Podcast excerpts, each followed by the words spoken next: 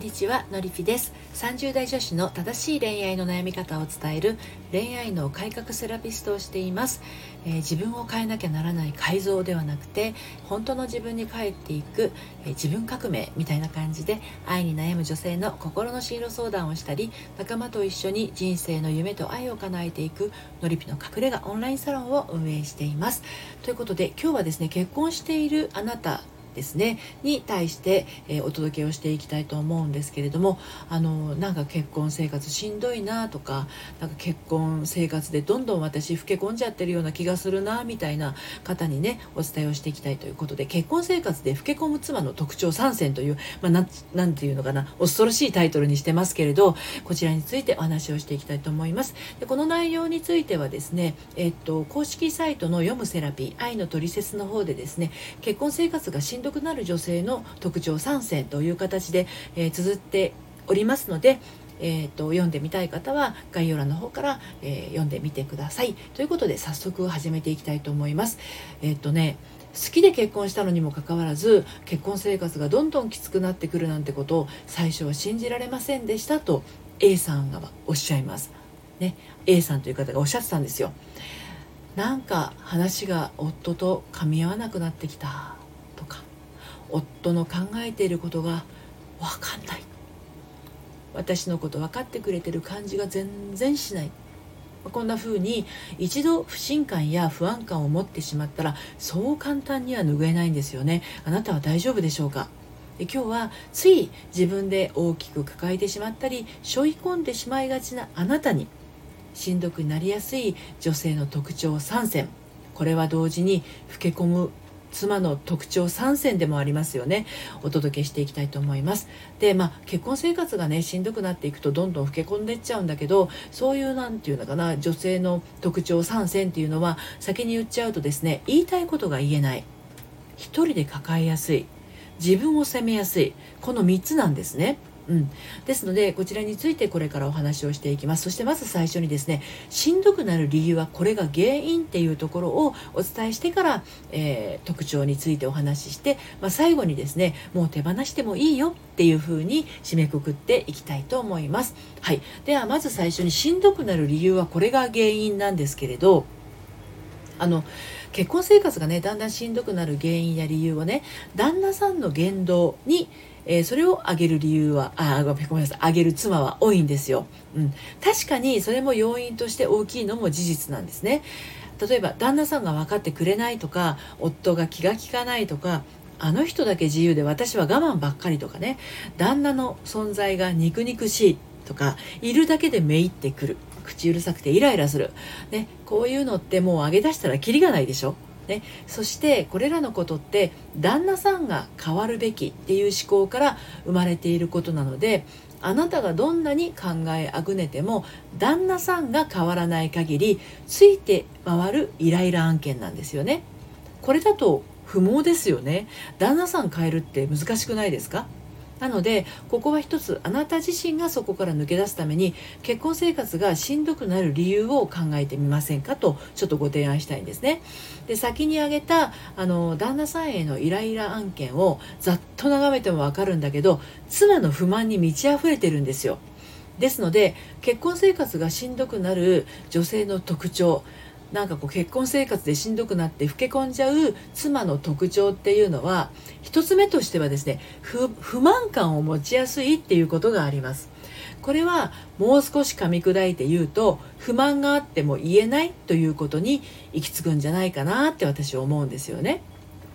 はい。ということで、さっきね、3つ挙げた、あの、結婚生活で老け込む妻、しんどくなる女性の特徴3選を改めてお伝えしますと、言いたいことが言えない一人で抱えやすい自分を責めやすいこの3つが大きいかなと思うんですね。で最初の言いたいことが言えない。このタイプはですね今の旦那さんと結婚する前から言いたいことが言えないまま成長してきた可能性が高いんです、まあ、特にあのなて言うのかな。女性の友達とかには言えるとか、まあ、あの仲のいい男友達には言えるんだけどあの旦那さんとか恋人みたいな近しい人親しい人へ言いたいことが言えないっていう場合です。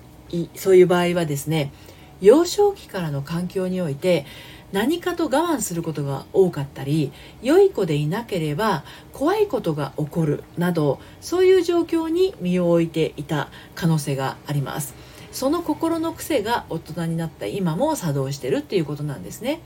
言いたいことを言うと怖いことが起きた過去があの今もそうできずにいるということなんですね。はい。で2つ目の1人で抱えやすい。これはですね何でも自分1人で頑張ってしまうタイプの人ということなんですが人に頼ったり甘えたりすることがめちゃくちゃ苦手なんですね。これ私もそうだったんですけどね。うん。また自分一人でやり遂げることで褒められた経験値があって、まあ、そういう時の自分には存在価値を感じられるんだけど達成できなかったりうまくいかなかったりすると消えてしまいたい思いにとらわれてしまうんですよですので何かというと完璧主義になりやすくってね自ら八方塞がりの状況を作り出しやすいんです。はい、で3つ目が自分を責めやすいでしたよね。これはですね何か良くないことが起きるとあの自分を責めてしまうことが多いっていうあのタイプの人なんですけど人に対して適切に怒ったり意見を言ったりすることができません。人と揉めるくらいなんだったら自分が我慢した方がいいって感じてたりとか周囲と協調性を持って生きていくことに重きを置いています。でも人は一人一人違う考えや感じ方を持った生き物ですからね。揉めることも意見が合わないこともあるんですよ。で自分を責めやすい人ってその事実をすっきり受け止めることができないので過剰に揉め事を恐れるあまり自分を抑え込んでいます。これも幼少期のある出来事が発端となっていることが多いんですね。はい。ということで最後にもう手放してもいいですよっていうふうにお伝えをしたいんですがそういった何て言うのかな小さい頃に握りしめてしまったあの思い込みはですね誰しも持ってるんですね。ですがそれを抱えていることによって自由度が低くなったり家庭円満から程遠い暮らしぶりになってしまうとなるとその状態が続いたらですよやがてぷっつりと断崖絶壁から落とされるような気持ちになっちゃうじゃないですか。自分が自分にそれらの思い込みを手放すことを許可してあげることがその状況からの脱却の一歩になるのかなと思いますね。だって誰だってわざわざ不幸になりたくて結婚しているわけじゃないですよね。そういうふうな思いで結婚している人っていないと思うんですよ。でしかも人間っていうのはですね幸せになるために生まれてきてるわけなんですね。だからいつからでも人生は立て直しができるし軌道修正することもできるわけなんです。それができたら今いる場所からすぐに見える景色も変わってくると私は思いますで実際にのりび塾でですねご自身の本当の思いと向き合っていくとですね、まあ、そういう景色も変わってくるし自分が選ぶものがですね自分の感覚で心地よいものとか自分が気分が良くなるものを自然と選べるようになっていくんですねあなたももしそういった何て言うのかなうん思い込みみたいなものがあったとしたらちょっと一歩進んでみると良いのかもしれません。はい。ということで、今日改めて結婚生活でね、なんかちょっとしんどいことがいっぱいあって、老け込んでしまう妻の、えー、女性のね、特徴ということでお届けしてきましたけれど、しんどくなるにはですね、原因があって、それにはやっぱり理由があるんですね。旦那さんから起因していることももちろんあるんですけれどもあなたの中にある思い込みが作動していることもまあまああるんですはい。ということで、私のやっております、のりぴの隠れ家オンラインサロンは、初回カウンセリングが無料で受けることができます。ちょっとのりぴ塾が満席が続いているので、なかなかこう、一般にあの初回カウンセリング受け付けることができなかったりしてるんですけれどあのサロンのメンバーに関してはですね優先的に初回カウンセリングを受けて少しでも気持ちの面であの軽くなっていただけたらなというふうにやっております。まあのりび塾をやるやらないにかかわらず一度その原因について知りたい方はですねサロンの方ではですねパートナーシップについても学べますし、まあ、同じような状況のメンバーももしかしたらいるかもしれません。でえっ、といろんな質問ができる6つのお部屋があったりとかあの限定のサロン限定のね講座をやっていたりしますのでご興味ある方はですね、えー、LINE の方からえーと、募集をしてますので、えー、概要欄の方から確認してみていただければと思います。最後までお聴きいただいてありがとうございました。それではまたさようなら。